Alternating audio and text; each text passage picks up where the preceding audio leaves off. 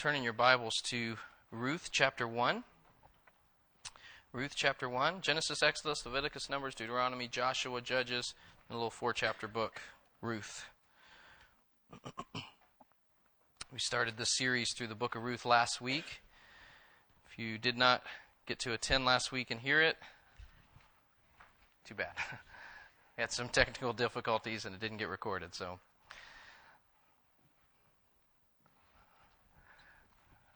All right. Here we go. Uh, let's start with verse uh, 6. Let's stand together. We're going we're gonna cover really verses 15 through 22, but I just want to kind of read through again, uh, starting with verse 6. So from 6 all the way to the end of the chapter is what we're going to read. Then she arose with her daughters in law to return from the country of Moab, for she had heard in the fields of Moab that the Lord had visited his people and given them food.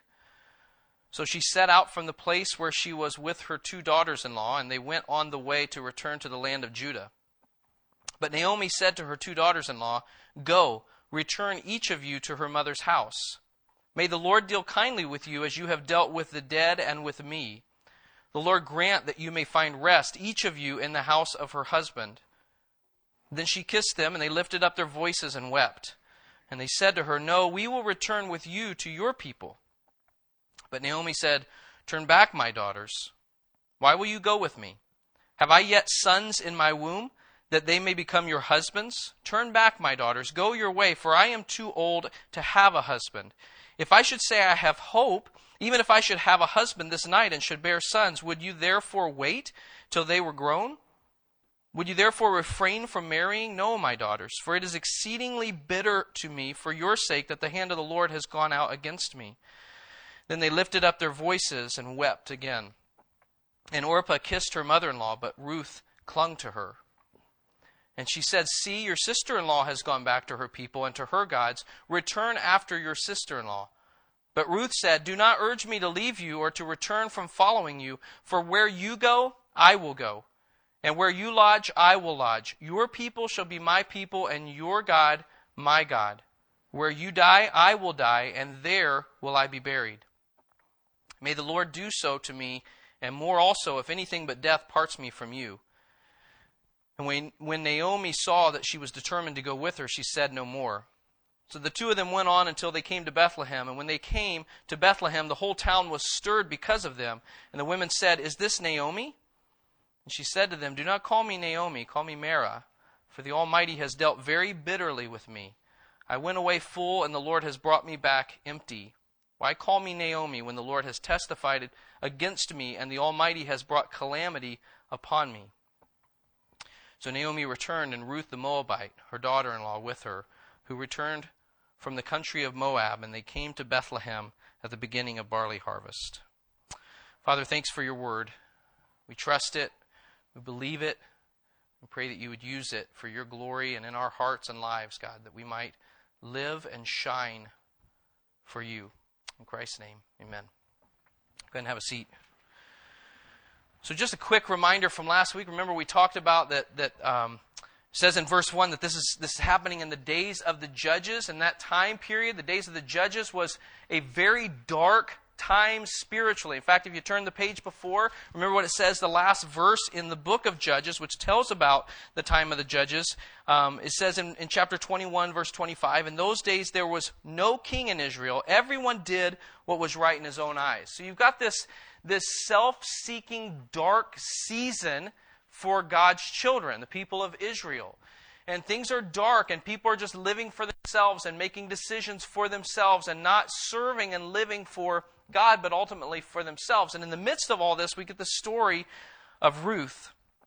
In the beginning, it tells us about this man named Elimelech, and he's the husband of Naomi, who we just read about. And Elimelech, in the midst of this, this difficulty, there's a famine going on in Bethlehem. And so he takes his family, Naomi and his two sons, and he moves them to Moab. Okay? And then in the process of moving to Moab, they, they settle in and, and make their home there. And it tells us that Elimelech and Mahlon and, and Chilion, the, the sons of, of uh, Elimelech and, and, Naomi, all die. Now, not at the same time. Elimelech dies. Uh, uh, the sons uh, are married to Orpah and Ruth. And about 10 years later, uh, the sons die. And so Naomi is, is, is alone and in the midst of this difficulty. And where we're picking up now is, is uh, Naomi is, is heading back to Bethlehem because verse 6 tells us she heard that in Bethlehem God had visited his people and given them food. The famine is over. And so Ruth and Orpah follow for a distance uh, back, and then after persuasion from Naomi, Orpah decides she's going to go back to Moab, to her gods, to her people. And that's where we're picking up today. And so we're going to pick up in verse 15. It says, And she said to Ruth, See, your sister in law has gone back to her people and to her gods. Return after your sister in law. Now, this is important because um, for Ruth and for Orpah to go back, for them to make the decision to go back to Moab, was to choose to go back to their gods. Uh, the gods that they were raised worshiping, the gods of their people. And so uh, that's the way that worked. The, the gods were connected to the land. And so uh, for them to for, for them to choose to go back was them choosing really to go back not just to their people, but to serve their gods there. Orpah makes that choice, and, and Ruth now is, is, is here to make this decision whether she's going to go back or not. The main god of Moab was, was Chemosh. And if you remember, uh, if you've read through first Kings and the story of Solomon, that's, the, that's the, um, one of the gods that, that Solomon built a, an altar to. And that was kind of the beginning of Solomon's falling away from the Lord. We mentioned that last week, where he had married so many wives from so many different lands. And, and just like God had said, don't do that because they're going to lead your heart astray from me. That happened to Solomon. And so in 1 Kings 11 7, it tells us that he builds this high place for the God of Chemosh. But it goes on, and, and so uh, Naomi says, Let's look, look, Orpah, your sister in law, she has made this decision. She's gone back to her people. She's gone back so that she can marry, so that she can have children. She's gone back to her gods. You go too, follow her, go with her verses 16 and 17. But Ruth said, Do not urge me to leave you. Now listen, listen to this response. This is beautiful. Do not urge me to leave you or to return from following you. For where you go, I will go, and where you lodge, I will lodge. Your people shall be my people, and your God, my God. Where you die, I will die, and there will I be buried. May the Lord do so to me and more also, if anything, but death parts me from you. This, this commitment from Ruth, um, if, if you want to jump ahead to Mark chapter 10, it kind of reminds us of, of this promise of, um, that Jesus makes to those who are true disciples of Christ, who, who truly leave and follow Christ. In Mark chapter 10, verses 29 through 31, it's the end of the story of the rich young ruler, right? And and uh, and Peter, after the rich young ruler decides it's not worth giving up everything to follow Christ, Peter says, "See, we have left everything and followed you." And then Jesus' response: Truly I say to you, there is no one who has left house or brothers or sisters or mother or father or children or lands for my sake and for the gospel who will not receive a hundredfold now in this time houses and brothers and sisters and mothers and children and lands with persecutions, and in the age to come, eternal life. We kind of get a picture of this from Ruth. She's leaving that. She's doing that. She's making that kind of a commitment to her mother in law, Naomi, and really to God because she's, she's saying, I'm going to serve God. I'm going to trust your God. I'm going to follow your God. He will now be my God. And just like Jesus has called us to do the same, to leave everything for Christ, we kind of see a picture of that discipleship, that kind of faithfulness and commitment from Ruth. Remember the covenant promise that, that God made with us. All throughout the Old Testament and even in the New Testament, that, that phrase, that promise from God where He says, I will be your God and you shall be my people, we see that here where, where God has made that promise to us, and Ruth is kind of embracing that a little bit, where she's saying, You'll be my God, and this will be my people now. If, if you want to jot down some, some places where God just continues, just for your encouragement to read this, to make this promise Genesis 17, 7 and 8, Exodus 6, 7, Deuteronomy 29, 13, Jeremiah 24, verse 7. Jeremiah 31, 33, Hosea 2, 23, Zechariah 8, 8, 2 Corinthians 6, 16, Revelation 21, 7. These, these passages, if you didn't get any of those, you can ask me afterwards, all right? It's fine. Everyone's looking up like, what do I do with the pen? Um, it's fine. Um, ask me afterwards. But these, these promises from God, right? Where he, he says to his people, You will be my people and I'll be your God. This beautiful call and, and, and opportunity, really, to serve the, the almighty, wonderful, beautiful treasure who is God. And he makes this, this call to us, this commitment to us. Well, we kind of see that in Ruth, where she's saying, Yes, I accept. You'll be my God, and this will be my people. You see the difference in these two sisters in law. Orpah who, who looks back, and, and, and, and how many would, right? And she looks back to her gods and to her people and to her family and to the possibility of marriage and to the possibility of children and says, I accept. I want that. I want to go back to that. And then we have Ruth who says, No, I'm going to be faithful. I'm going to follow you and I'm going to I'm going to serve your God and I'm going to be faithful to you even in the midst of difficulty. This is this is amazing, right? Because Naomi, if you look at the previous verses, let, us just read those again real quick, okay? Verse 11 where where Naomi is kind of giving a pretty good persuasive challenge to these two girls of why they ought to go back.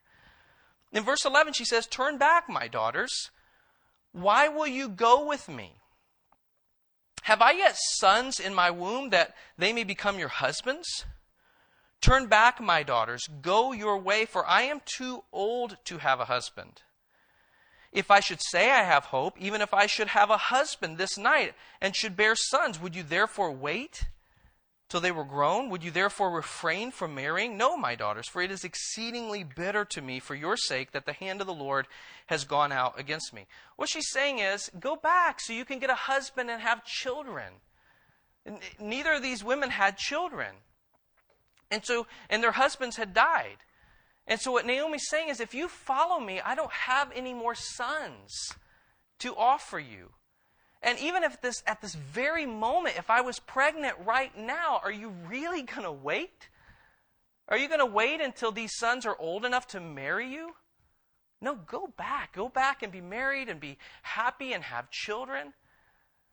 So you see, you see what Ruth is committing to. When she says, I will follow you, she's saying, I understand that there is no hope of marriage for me. I'm committing to a life of being a widow, and I'm committing to a life of being childless. That's a big deal. Especially culturally, that's a huge deal. And here's this amazing, faithful commitment from Ruth, who just says, I don't, I don't care. I don't care that I'll be a widow for the rest of my life. I don't care that I will never have children of my own. I'm going to commit myself to you, and I'm going to commit myself to your God. And I'm sticking with you. Don't send me back. Don't try to encourage me to go back. I'm with you. It would have meant leaving her own family and land, right? She didn't, she didn't go back and say, just hold on. Naomi, just hold on. Let me go talk to my parents.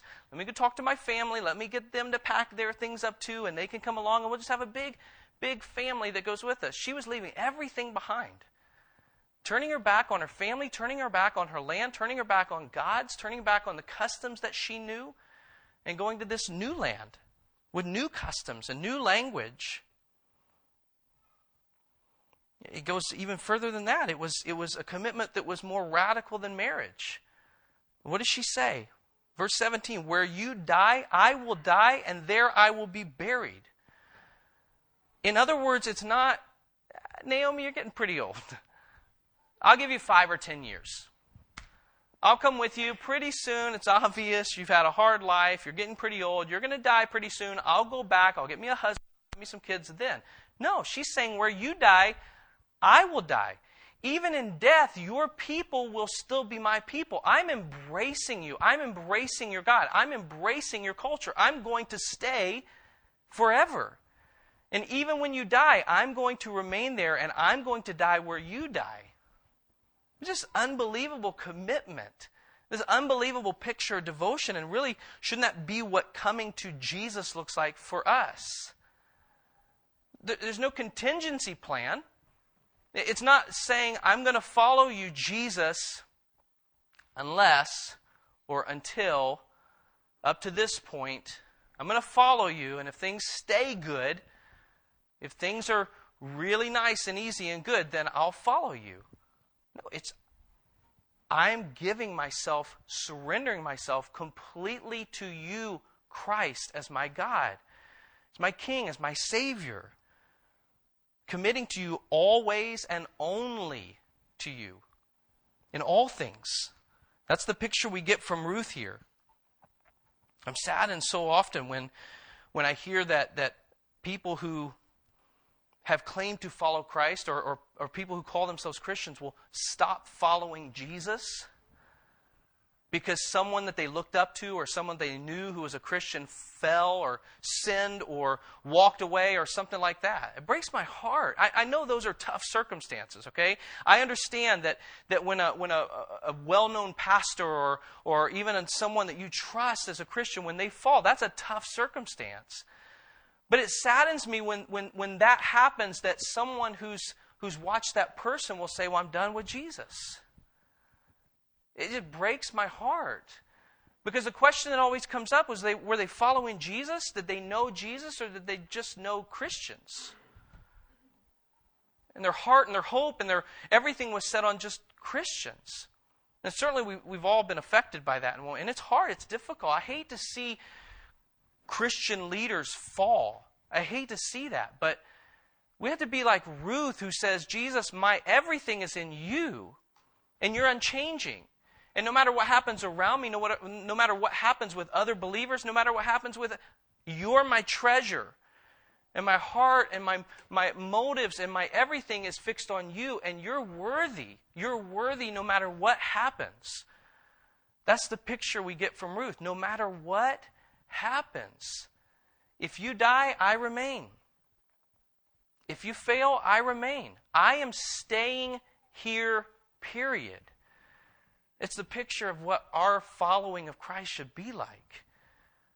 Too often, uh, people come to the Lord circumstantially. Jesus, I, I, I give you most of me. But if, if this person fails, or if this happens, or if this doesn't come through, I don't know if I can stick with you, Lord. But do we really, in our hearts, see and know that Jesus is more valuable than anything. And no matter what the circumstances are, he's worthy. And just like Ruth is saying here, I will follow you to death. I will follow you. I'll be with you. I will remain with you. God, you are my God.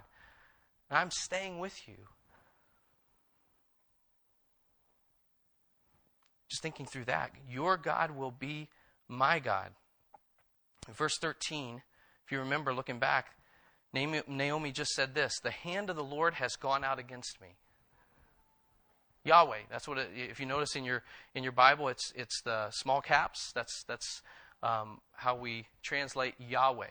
Okay. So Naomi has just told Ruth, the hand of Yahweh has gone out against me. And what is Ruth's response? I choose Yahweh. I choose God. I'll follow God. Your God will be my God. No matter it didn't matter the picture of, of Naomi's life currently. That's why I say people's lives should not affect our view of God. That's not an excuse for you. Live in a way that exalts Christ. Live in front of people in a way that exalts Christ, that makes Him look great, that, that makes Him look like the treasure that they need. But circumstances and other people shouldn't lower our view of God. And I think that's beautiful here that Naomi has just said, The hand of Yahweh is against me. I'm bitter because of it. And Ruth says, I'll take that.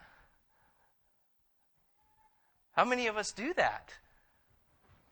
Now, now maybe, we don't know, we don't know the whole story. Maybe Ruth had made this decision earlier, years before, maybe. Maybe her husband had told her stories of how the God of Israel had brought his people through the Red Sea, and, and just as they were commanded to tell those stories and pass, maybe that had happened. Maybe she had learned to trust already in the goodness of God and his hand working and how he loved his people. Maybe. But somehow she has made this decision in spite of Naomi's circumstances God, you're good and you're a treasure, and I will make you my God. I trust in you. No matter what, what circumstances are going on, no matter what Naomi has said, you will be my God. Beautiful. The last part of the commitment.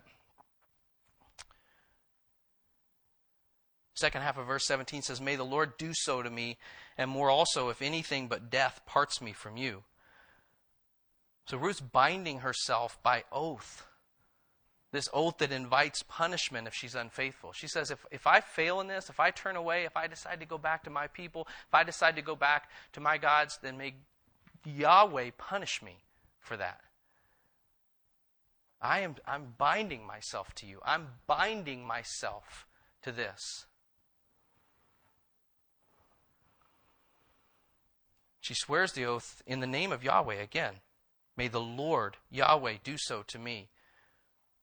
So she's taking this oath in the name of Yahweh and, and, and really owning him as her God at this through this statement.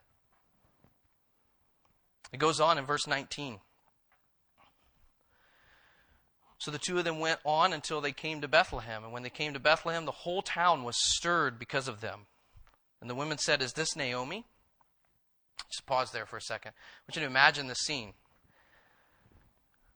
I mean, here they are. They're, they're, they're walking. They may have been on, on a, a donkey or something like that, but they're heading back into Bethlehem, right? They're coming in, and, and uh, I had the opportunity two weeks ago to go back to Goldendale, Washington. And, and uh, I don't know how many of you know my, my story, but um, I went to college, I went to college to, to pursue music, studied music. I was going to graduate and move to Nashville and make it as big star, you know. I know, I know. Uh, just keep it to yourself, um, right? But that was my that was my goal. I mean, from the time I was seven years old, that's what I was set out to do. I started playing guitar when I was seven, started singing when I was seven, and so all this time, that's all I thought. And going through college, and and I hated speaking. Uh, public speaking was like death. I mean, just a horrible class. Why would you do that to students? Like, it's just mocking 101. Like that's what it feels like when you don't like to speak. And so why are you doing that? And and so I go through college and and uh, happen to be in this this group that Grace College sent out as ambassadors and. Through that, met a pastor and got a call just after we were married, uh, my senior year, halfway through our senior year, from a pastor in Goldendale, Washington. He just said, you know, met you this summer and we want to start an internship and we want you to be our first intern and come out. And it was just so random, right? that we didn't know what to say except this must be from you, Lord, because it's just random and just out of the blue. And so, yes, I mean, we'll say yes. And if it's not you, Lord, then in a year we'll move to Nashville and we'll try that. And so, go to Goldendale, Washington, and two months later just knew I'm going to spend the rest of my life doing this, Lord. I want to pastor people, I want to shepherd people. And and so, all that to say, I got to go back to Goldendale two, two weeks ago and just going back to this place where I did my internship and going back to the town and walking into the church. And here's my first office, and here's where I preached my first sermon. And the smell of the church is the same.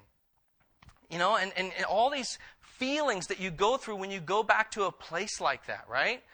You, you go to a place where you have all these memories and these feelings kind of stir up inside of you. And if it's a good thing, then it's a good, wonderful experience, right? And it was for me going back and just remembering and, and, and, and feeling those feelings and reconnecting with friends we loved so much and, and laughing with them and just, just this wonderful, wonderful experience.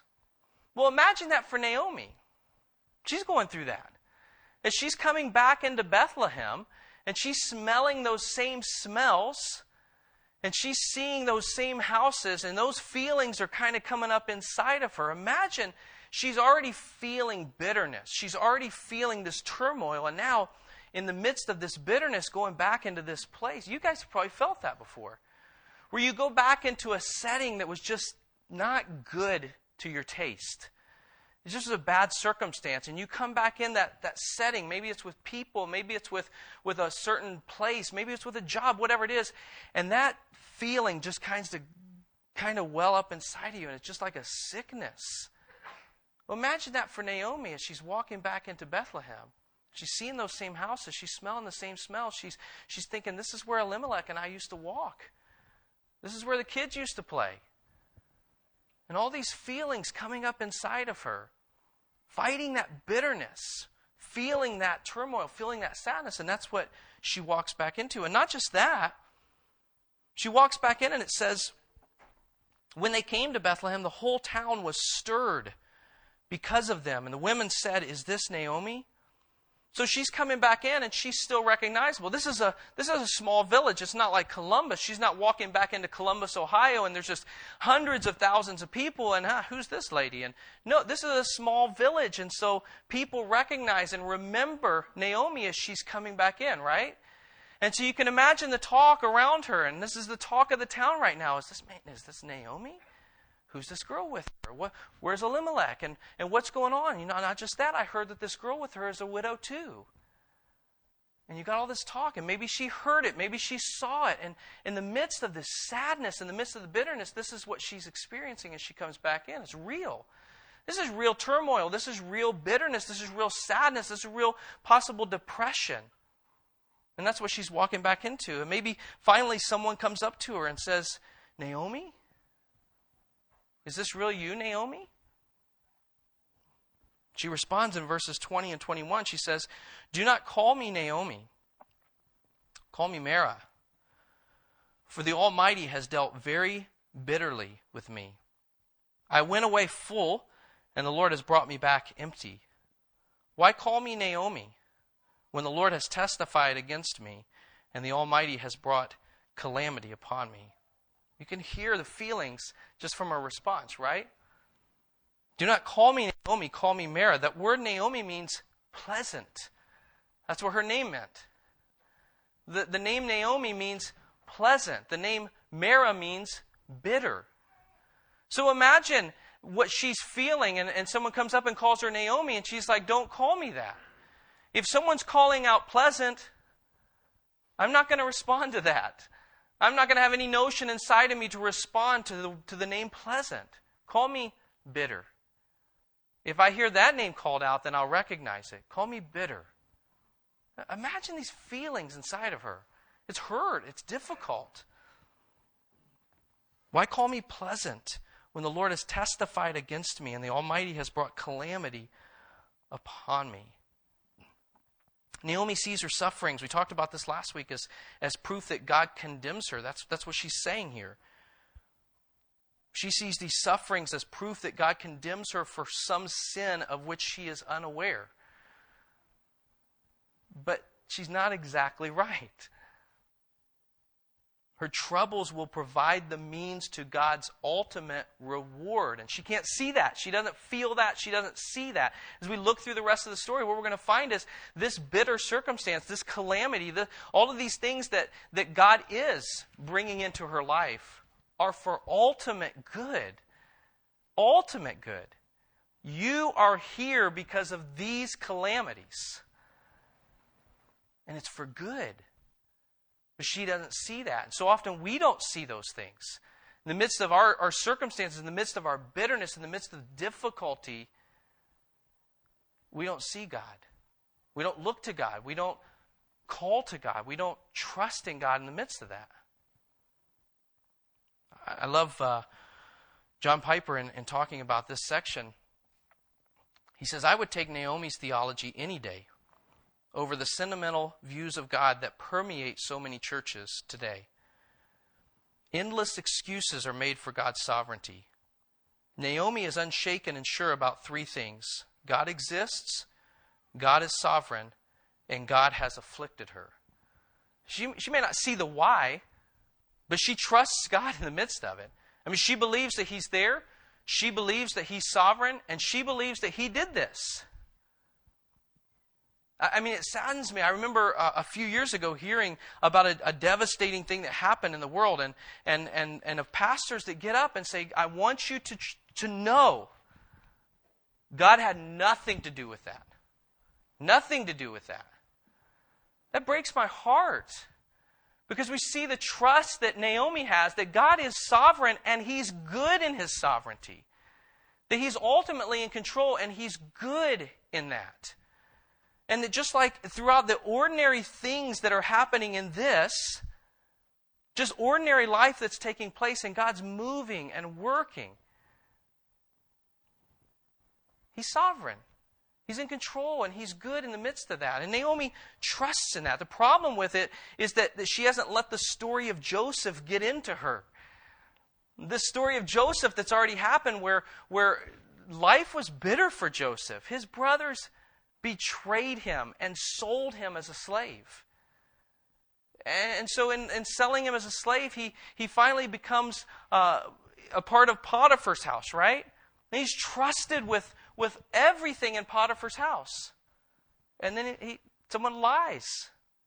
Potiphar's wife lies about him and accuses him of something he didn't do. He was completely innocent.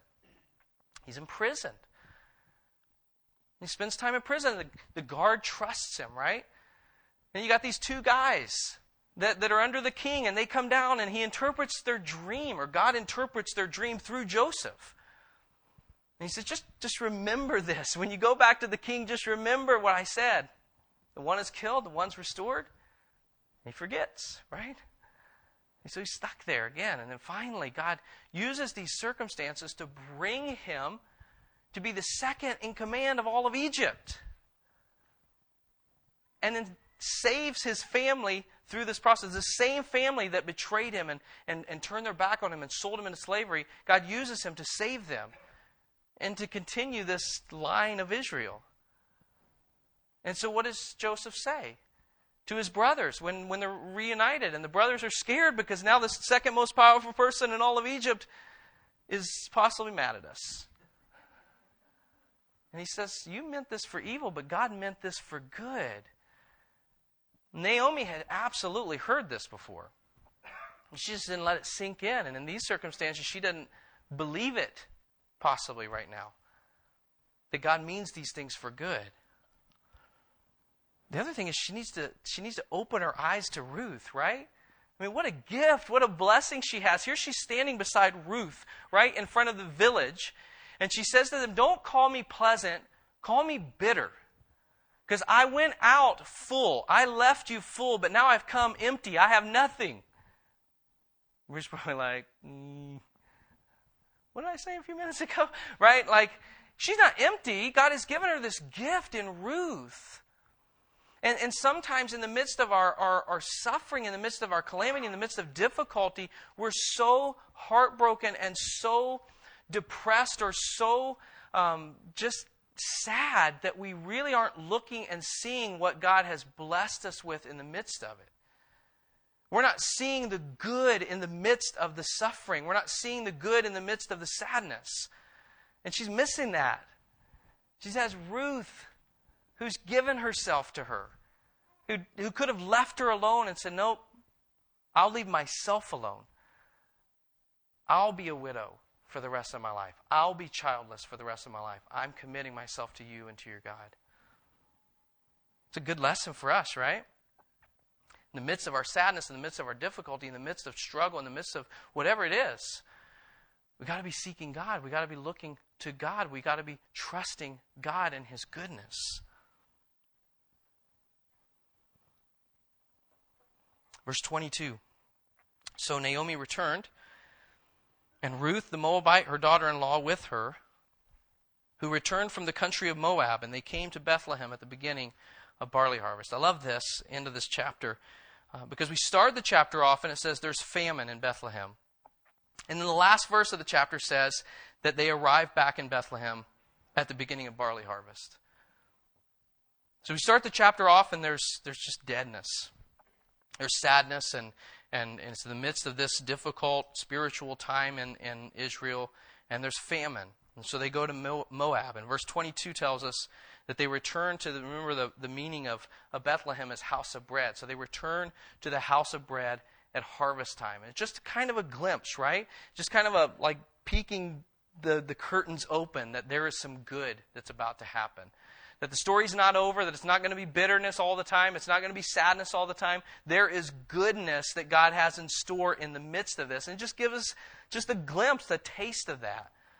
Alistair Begg says this When God is at work, even a hopelessness may be the doorway to fresh starts and to new opportunities. When God's moving, even in the midst of hopelessness, there might be a doorway to fresh starts and new opportunities. And that's certainly the case we're going to find in the book of Ruth. Let me ask you this what if, what if Naomi could see into the future? What if she could see that, that in Ruth she would gain a man child, a son? What if she saw that that man child would be the grandfather of the greatest king of Israel, David? And, and what, if, what if she could see that, that this king of Israel would be the ancestor of the king of kings, Jesus Christ, the Lord of the universe? What, what if she could see that? It's a different perspective for her, probably, right? I'm bitter, but things are coming that are just unbelievable. But she can't see that. And it's good for us in the midst of watching her life to realize that you may be in difficulty, you may be in suffering, you may be in just sadness, you may be in depression, you may be, but God is moving and working and absolutely good. We mentioned that verse last week from Psalm 119, verse 68. You are good and do good.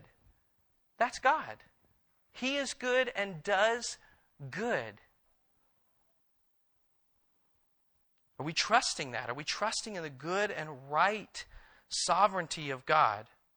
Or, or do we just care about our circumstances and how to get out of our circumstances? Are we trusting that He is ultimately good in the midst of them? Now, my heart is broken over the last month where, where you look at the, the, the catastrophe that's happened in Haiti, right? And then yesterday with the, the earthquake in Chile, 8.8 earthquake. I'm not like a professional with this. I just hated them when I was in California. But, but they say that that's a thousand times worse than the earthquake in Haiti. Now, if someone that knows all this is listening on, on the, on the uh, podcast or right here, right now, okay? Not that I don't trust that you know anything about it, okay? Um, but from what I understand, that every single point, like from 6.6 to 6.7, is twice as bad. So imagine just the devastation that's happened. Can we trust that God is good in the midst of difficult circumstances? Now, it's easy to sit here and to think about, man, it must be really bad for the people of Chile today. We should pray for them. We should think about them. We should do something. But what about when calamity and trouble comes to us? Do we honestly trust and believe that God is absolutely in control and very good very good. That's why knowledge of God is so important, guys. And, and, I talk about this on and off, on and off, on and off. But it's why knowing Him is so important. That's why being in His Word to know Him is so important. Because zeal for God only goes so far. Knowledge of God sustains us in the midst of difficulty so that we can trust Him and who He is, even when things are hard for us. I, I, think that's, that's part of what, what we get from, from Romans 10, verses 1 and 2, 2 where David says, um, My prayer for them, talking about the Jewish people, my prayer for them is that they would be saved. For they have a heart for God, but not according to knowledge. They don't know God. They might go to conferences, they might go to things and get really amped up about who Jesus is and what this song sounds like. And, and I love coming to church. I love to be challenged. I like to be preached to. But I don't know God. I don't know the Bible. And that's why it's so important that we, not just pastors, not just teachers, but we as followers of Christ, like Ruth, commit ourselves so much to Jesus Christ that we say, We will serve you and we want to know you. And so we're going to get into your word so that we know you and trust your goodness so that when difficulty and trouble comes, because it will, you are good. And I know you, God. And I don't doubt your goodness in the midst of that.